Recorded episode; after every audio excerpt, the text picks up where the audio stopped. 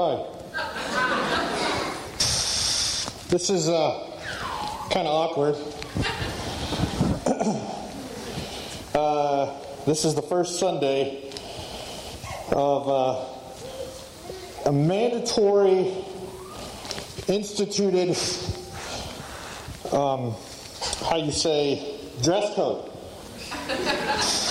So this is the first Sunday I thought I would. Can you can you understand me?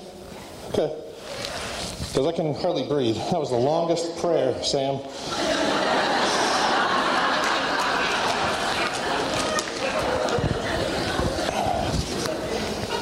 I've lost 15 pounds in the last 10 minutes. I, I think I've discovered that this, this surely is a, uh, a way for me as a Christian to be safe in a dirty world.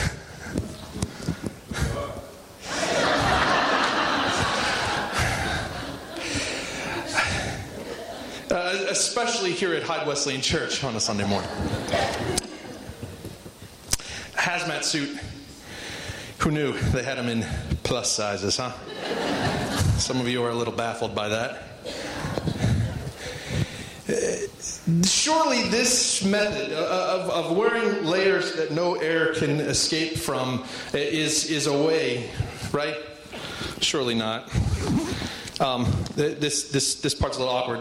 I, I, thought through how awkward it would be to actually get dressed in this in front of you, but I didn't think through how awkward it is uh, until first service happened, how awkward it is to undress in front of you. So, forgive me. Obviously, a hazmat suit is not the way. Yeah, you want to help me out? She just wants to make sure I'm wearing pants. You get you get what I'm talking about? In an illustration, a hazmat suit is not a good way to protect myself or you from the ways of the world. If you've grown up in the church, you've heard a Christianese phrase used that we are, as Christians, to be in this world, but not. Yep, you were raised right next to me. I'm going to switch to this mic. Seriously, that as a weight loss program. If you could feel what I'm feeling right now, we're going to wring that out and sell that stuff. Delete that. I've grown up in church and heard my whole life that as a Christian I am to be in this world but not of it. And it comes with good intentions, a phrase like that used in, in many different contexts, many different opportunities, as a way of uh, trying to develop some character in a young guy, as I grew up in church, and develop character of, of being in this world but not giving into the ways of the world modern illustration of it I attempted this morning to think that we as Christians could get away with simply putting on hazmat suits to go about our normal business as holy called out ones. Kind of silly.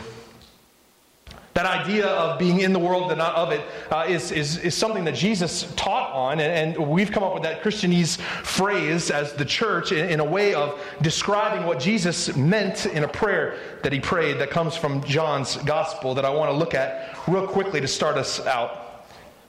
Jesus prays this in John chapter 17, verses 13 to 19, and it's important. Listen to this Jesus' words to God.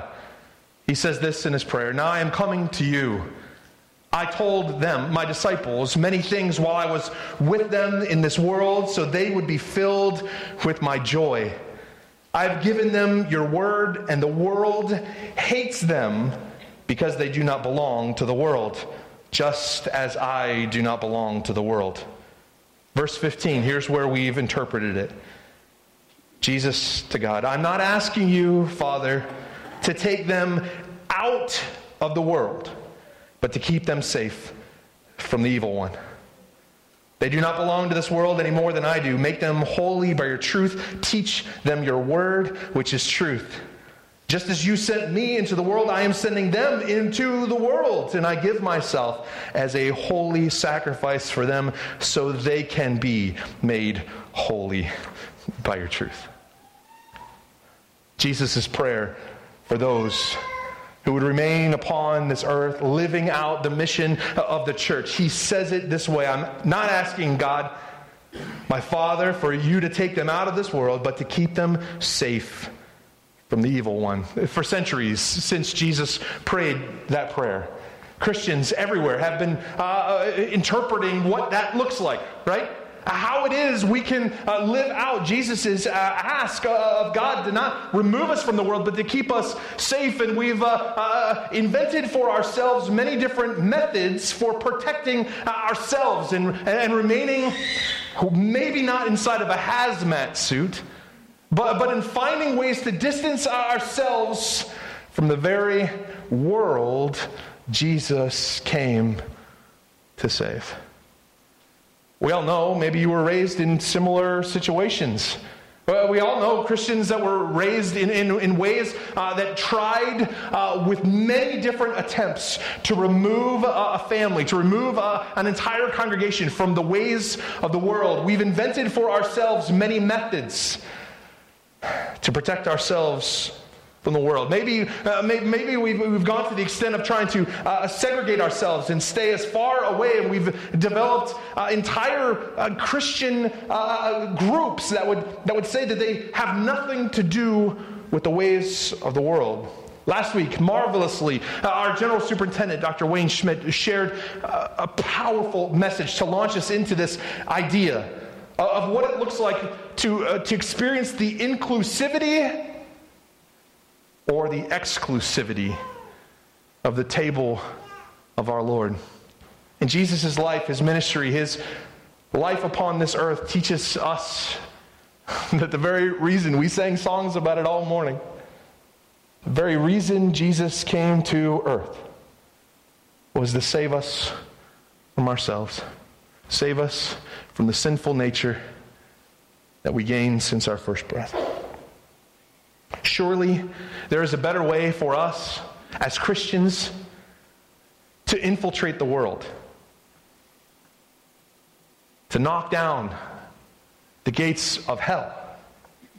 Surely there's a better way than wearing hazmat suits or digging bomb shelters or locking ourselves behind closed doors. Surely Jesus had for the church a mission that didn't include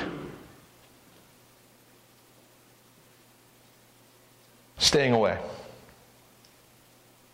Over the next few weeks, I want to look at what I think is a better way of understanding the mission of living holy lives in a broken, holyless world. First, a, a, question I want to ask us: What are, what are we? Who, who, who are we? What are we? What are we made of? What, what are you made of? Is one of those questions maybe that you, you hear on the football field on the first day of practice. What are you made of? You ever been asked that question? What are you made of? Who, who are you? What makes you who you are? How do you, how do you function?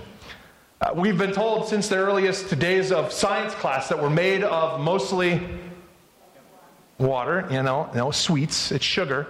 I'm just kidding. You're right, it is water. Science teacher's are about to throw something at me.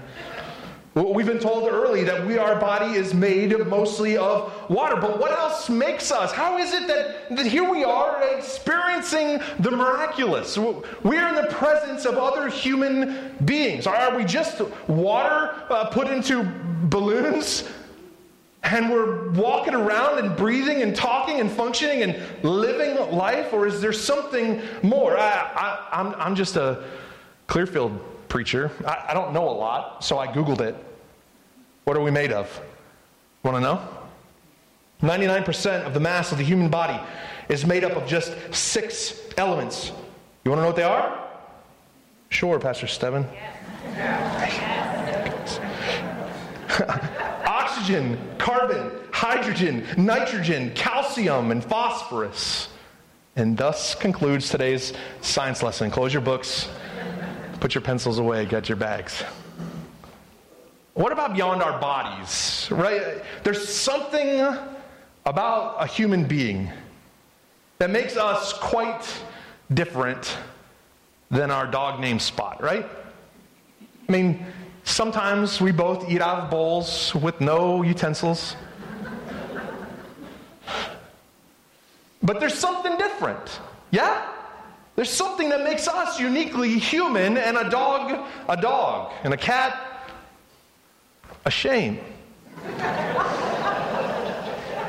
That's not even in here. That's awesome. what, what makes us human? I, let's turn back to Genesis, the first book in the Bible, Genesis chapter 2. Chapter 2 is that Cliff's Notes version, uh, the, uh, the outline version of exactly how God created. It's not the day by day, day one, day two, and it was good. It's, it's the overview, Cliff's Notes. Look with me at Genesis chapter 2, verses 4 to 7. God's word says this This is the account of the heavens and the earth when they were created, when the Lord God made the earth and the heavens. Verse 5 Now no shrub had yet appeared on the earth, no plant had yet sprung up, for the Lord God had not sent rain on the earth, and there was no one to work the ground. But streams came up from the earth and watered the whole surface of the ground. Fascinating, right? Verse 7 Then the Lord God formed a man from the dust of the ground and breathed into his nostrils the breath of life. And the man became a living being. Something fun that all of us can do is we can become uh, uh, armchair Bible scholars. Without going to years of uh, seminary or Bible school, you can learn right now uh, what words mean what in the original languages. Did you know?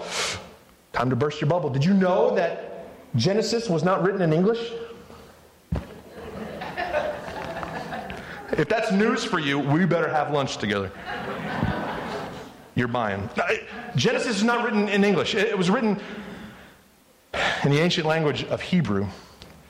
It's given to us, thankfully, in many modern translations by people a lot smarter than me who have taken time to look at thoughts and words and dialect and figure out what is meant by the original languages. But with a resource like uh, a website, blueletterbible.org, if you haven't ever been there, I dare you, not during the message. BlueLetterBible.org is a great resource for you to do some at home word studies. Your pastor uses it all the time. It's a wonderful opportunity to look at a language, uh, look at a, a word that is written in an ancient language that I can't speak, can't understand very well, and to find out how is that word used elsewhere? What's a better understanding? And so uh, we have, through resources like Blue Letter Bible and other wonderful lexicons full of words that no one can say, an opportunity to find out that the word uh, used in verse 7 that the man became a living being. We use the term being, we use human being, we understand it in our context, but the word being in the original language is the word, the Hebrew word, nephesh. Everybody say nephesh. nephesh. Great. Now you're a Bible scholar just like me. Nephesh, not a Bible scholar. Nephesh, which a, a, more literal translation would be that use of the word that we often use, soul. The man, in verse 7, the man became with the breath of life in his nostrils from God, the creator, the author of all things. At that, God breathed life and a soul was made. We've heard and seen and used the term soul before, but for the next several weeks, I, I, want us to look at what the true meaning of being a soul. What makes us us? To identify the importance of it, of a soul, and to realize the need that we have to experience having a soul detox. That our soul what identifies us can and should be held in a way that identifies our Creator and lived out in a way that acknowledges He has called us to holy living. How important is the soul? How important is that, that thing that, that, that, that, makes us who we are? How important is it to acknowledge the, the life that we live? There, there's an author from the uh, late 1800s. His name's William How, and he wrote a book called Plain Words to Children. It's about as d- deep as a book as I can handle. Plain Words to Children. And he writes this about the soul. Listen to this as he wrote. He says this what a wonderful thing the soul is. So you can't see it, you can't hear it, you can't touch it, yet you know it's there. You don't need any proof that you have a soul. You are as sure of that as you are that you have a body. It tells you itself. He continues, Now I think I'm wrong, after all, in saying that you have a soul. Ought I not to say you are a soul? Is not the soul really you. In truth, it is the soul that has a body, not the body that has a soul. For the soul is greater, surely, than the body, and will last far beyond when the body is laid aside in death. Two things that I want to get straight at the onset of the next several weeks of this sermon series. First, understand, we are not a body with a soul. You get it? Instead, we are a soul with a body. That's how important understanding how it is, who it is we are, according to the Genesis account. The Genesis account does not say that at creation man was given a, living soul, that it was just an assembly line process, and uh, each person was given a soul, handed out a soul to add to their body. Instead, we understand that we through Adam, became living souls. We are a soul with a body. We talk about this, we use this terminology when we talk uh, after someone has been deceased. We understand the importance of remembering uh, that we don't get to take anything with us into eternity, right? There's no U Hauls behind the hearse. Remember that? We, we, we laugh about that kind of stuff. We know we don't get to take this beautiful head of hair. Teresa, we got to talk. We know that we don't get to take uh, the things that we gain in this world with us into eternity. We understand that we don't get to take this awful mask. How does anyone wear one? If any of you wear one of these every day, I have a new respect for you. We don't take anything that we have with us into heaven. We understand, we read in Scripture that we're given what? A new, what are we looking forward to? Those of you who are uh, over 60 years of age right now. A new what? A new body. Yeah, even those of us under 40 are looking forward to a new body who can tackle and run and jump in clouds and stuff.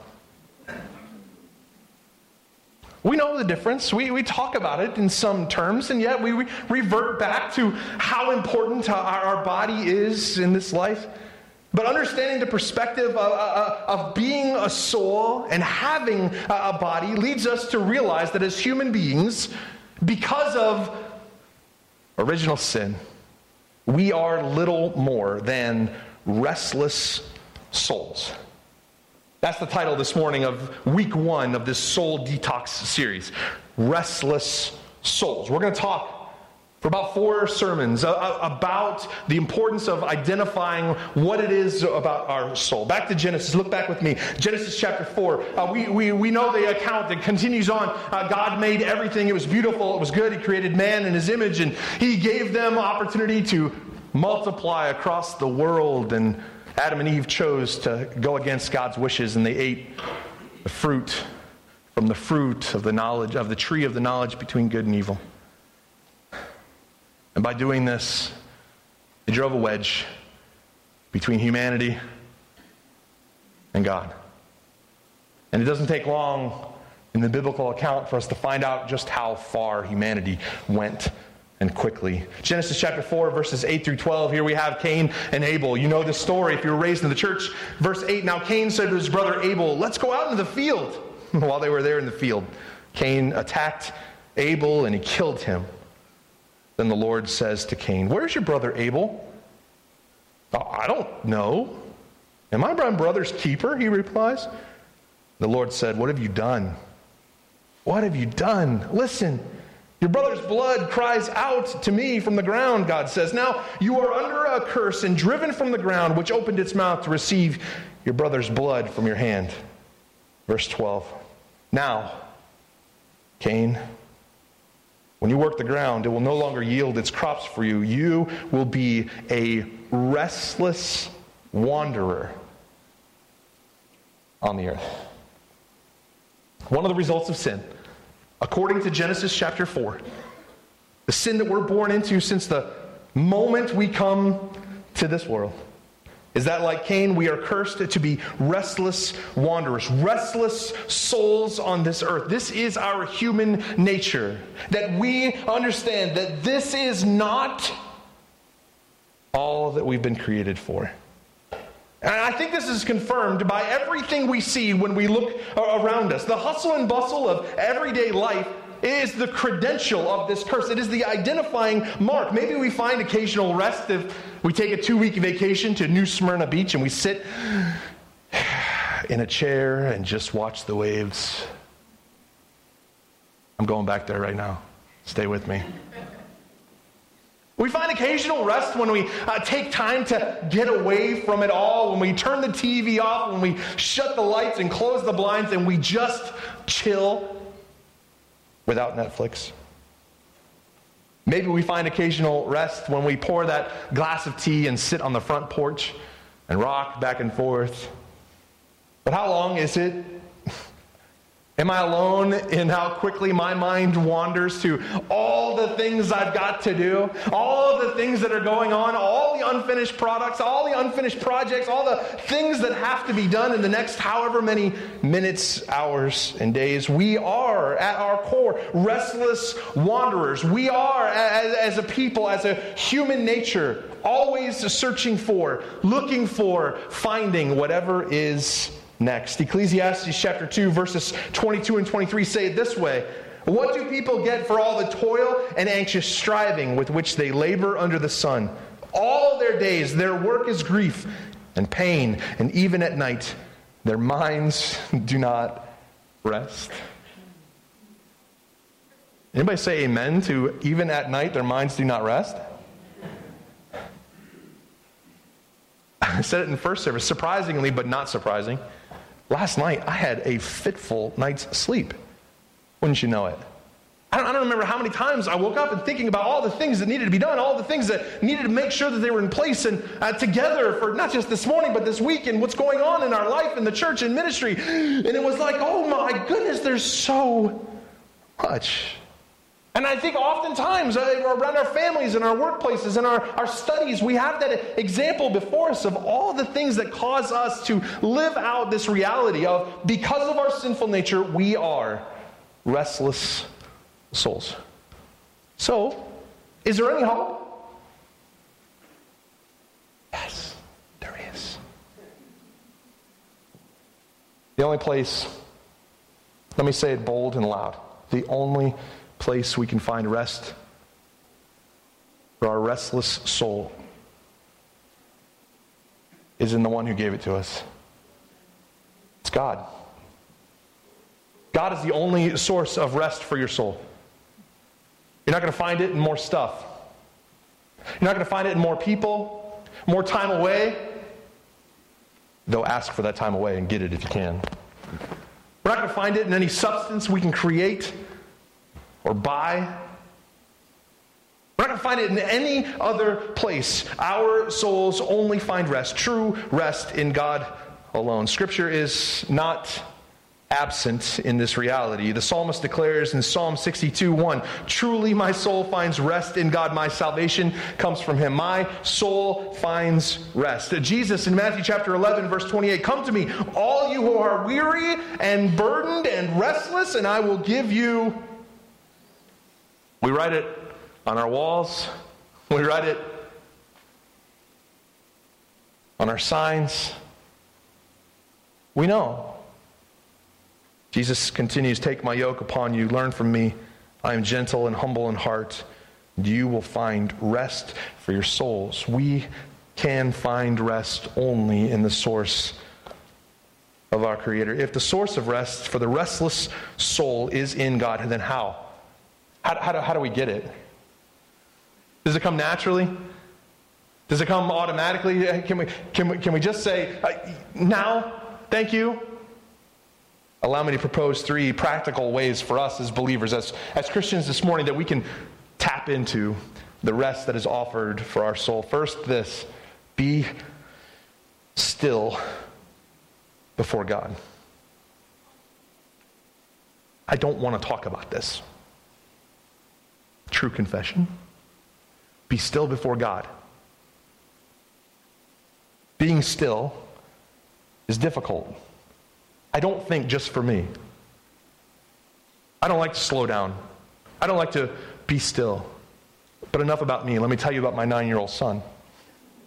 I've got a restless soul who's nine years old living under our roof. The boy is active. When we send Ezra and Ella uh, up for bed, uh, there are I, I, can't tell you the last time Jess and I haven't looked at each other when we send them upstairs and we the only thing we can imagine is that Ezra is trying to dig out of prison from his room. That's what it sounds like. He's got jackhammers, I promise. Something is going on all the time with Ez. Something is always active. He's always moving. He's always doing something. You know what that means? It, it, it, it's normal, right? It's normal to hear him actively moving. what happens when we don't hear him moving? You, you're laughing because you get this. If you don't hear something, he must have found the matches, right? Or, If, if we don't hear something from Ezra, something is wrong. That's why this idea of being still, calming down, taking time to be still just doesn't compute very well. In, in our culture, activity equals productivity, right? Uh, we can't make money looking at each other. Well, with the internet, probably now you can. We know that action allows results. Movement is positive, action is applauded. It's the metric that we measure everything. We, we understand that to be productive means we have to be doing something. And I've told you before that I have a, a nasty tendency of filling my life with as much noise as I can because it's comforting to have motion and action in my life. It's uncomfortable to be still and calm. And yet, Scripture, in spiritual understanding, Scripture overwhelmingly tells us to be still before God. Psalm 46:10, God says, Be still and know that I am God. Be still and know that I am God. I love how God uses that phrasing different than my parents did. Be still! Don't send them this video link. Let me throw it back on myself. We pull up to a stoplight, stop sign. The car is still, right? We've been moving, usually somewhere in the neighborhood of 90 miles an hour. Now we're stopped. And then from somewhere behind my seat, there's just the slightest of motion. With my son with leg, uh, restless leg syndrome, I don't know what it is. Again, he's a restless soul in a nine year old body and the whole car. I think you're laughing because you have the same one living under your house. It's amazing, isn't it? I don't know how many times I hear my dad when I say, Ezra, be still. My interpretation of be still is I don't want the car to be moving right now. God's desire for us. When He says, be still, it's not just to get the car to stop moving, it's not to make His life better. God says, be still and know that I am God. What I hear God saying in that is that for us to acknowledge, to truly know that He is God, we've got to settle. We as busy, restless souls have to make time to step out of the assembly lines of life and slow down, be still, and realize that God is God. If we don't take time, if we don't slow ourselves down, the world takes over. But what happens? What happens if we do uh, live out that spiritual discipline of being still? What if we uh, find the opportunity to uh, truly tap into that, that need and we are still and we take time to uh, step away from it all and turn off our phone or not bring it with us and still ourselves, settle ourselves before God and we don't hear anything? Ever been there? Well, what happens next? What happens if that's the reality? What happens if we, okay, I will be still for 12 seconds and nothing happens? Maybe you've prayed your heart out, you've exhausted yourself spiritually, and you've waited for God to answer. You've begged God for an audible response. Or, like me as a kid, asked Him to move something in your room. That would have been so cool. And nothing happens.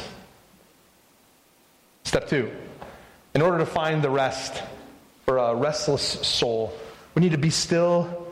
And secondly, we need to wait. Wait for God. Isn't it funny how we put our terms on what God asks us to do? Be still. Okay. 12 seconds. That's all you get. I don't like the word wait.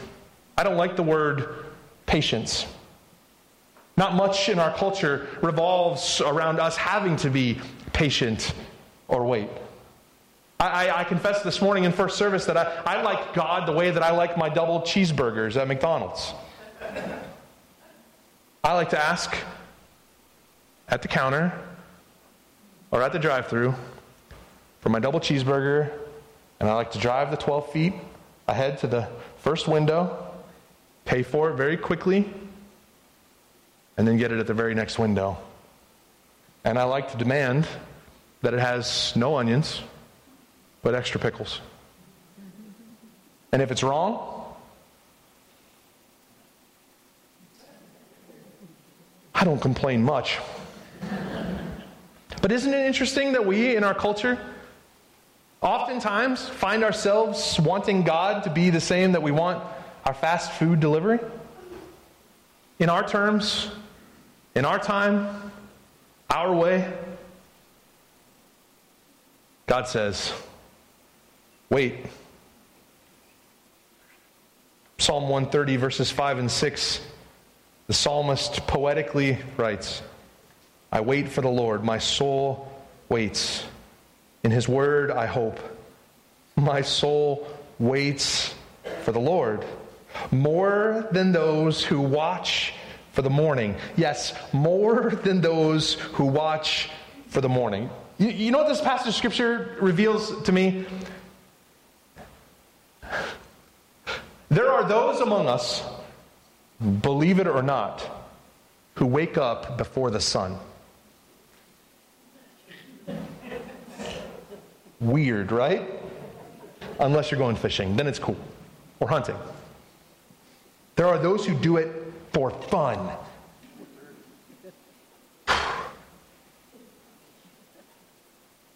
The psalmist writes, My soul waits expectantly for God more than those that wait for that sun sure thing to rise. It's going to happen, right? You could right now ask Google or Siri what time tomorrow's sunrise is going to happen, and beep, beep, we know. We know it's going to happen. And Psalmist declares, a waiting on God is as sure of a thing. God is beyond my drive through window mentality. God is beyond the limitations I've set for him. God is beyond my idea of when he needs to show up and how he needs to show up. I've told you before, I, I come up with some pretty good plans. I have some plans for my kids and our family. I, I have some ideas. And I, I like to think that my ideas could possibly be God's ideas, and so I give them to God in a way. Here's what I want you to do, Lord. You just do this, it would be great. And the reminder here is that God's, God's plan, I need to wait upon Him, not submit to Him my ideas, not, not give to Him my demands, not uh, show Him my plan for my life, and if He could just follow that, that would be great. Be still before the Lord. Wait for God. Wait for God does not mean twiddling our thumbs and rolling our eyes. Amen? Ooh. Waiting for God does not mean twiddling our thumbs and rolling our eyes. While we wait on God, we should be asking ourselves some questions. What does He want to show me? What does He want to say to me? What does He want to do in and through me? Be still and wait. Finally, while we're doing that, third, reflect on God's goodness. Reflect on God's goodness. As we learn to be still before God, to wait on Him, there's no better way to occupy that time. As we learn to be patient, than to reflect on His goodness. I, I, love Psalm 116, verses 7 through 9 says this Return to your rest, my soul, for the Lord has been good to you. For you, O Lord, have delivered me from death. That's a goodness, right? For you have delivered me, my eyes from my tears, my feet from stumbling, that I may walk before the Lord in the land of the living. Reflect on God's goodness. We talk about this sometimes. This is one of my go to mechanisms as I'm talking with someone, counseling uh, someone through life's stuff. I love to be able to reflect upon uh, how often it is life has stuff that's not so good, yeah? And to talk about how God has brought us through some tough stuff before, and we can be still and wait on Him again. Personally, whenever life is overwhelming, I love taking time, making time to think back through some of the stories of my own life, my family's life, the churches we've served in, and reflect and testify of God's goodness through droughts and storms.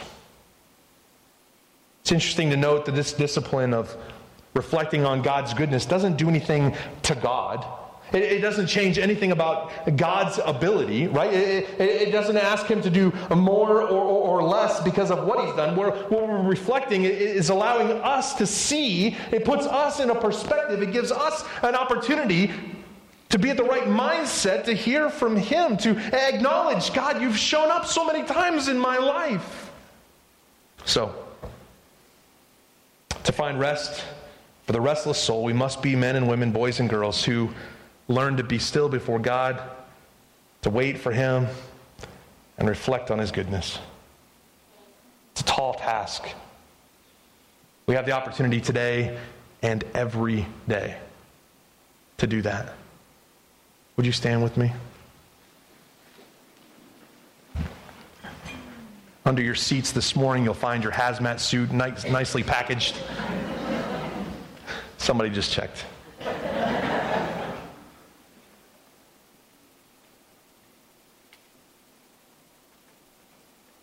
God has called us to be set apart. He calls us set apart ones, holy, used for His purposes. We can try in vain to make ourselves that way or acknowledge that He is doing the work. My hazmat suit will fail me every time.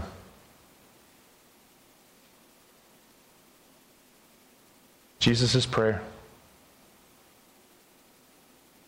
that we would not be taken out of this world, but that we would be protected from the evil one who has capacity in this world right now. Can be lived out as we identify that, yep, we're restless souls. That's what we are. But God has given us the opportunities to find that rest. Would you bow your heads? As your heads are bowed, let me ask you how restless is your soul? What's keeping you right now from finding the rest offered from God through Jesus. And which step? Which step do you need to take to find the rest that He offers? In an awkward, because we don't do it enough, moment of silence, be still before God. Wait on Him. Reflect on His goodness. Just for a few seconds.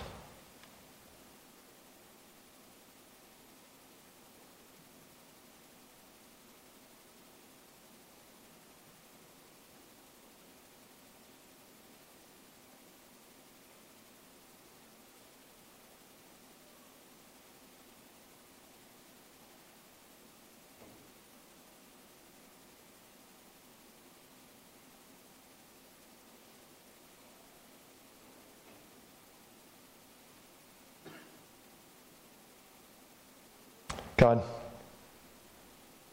would you give us the rest that we desperately long for as restless souls?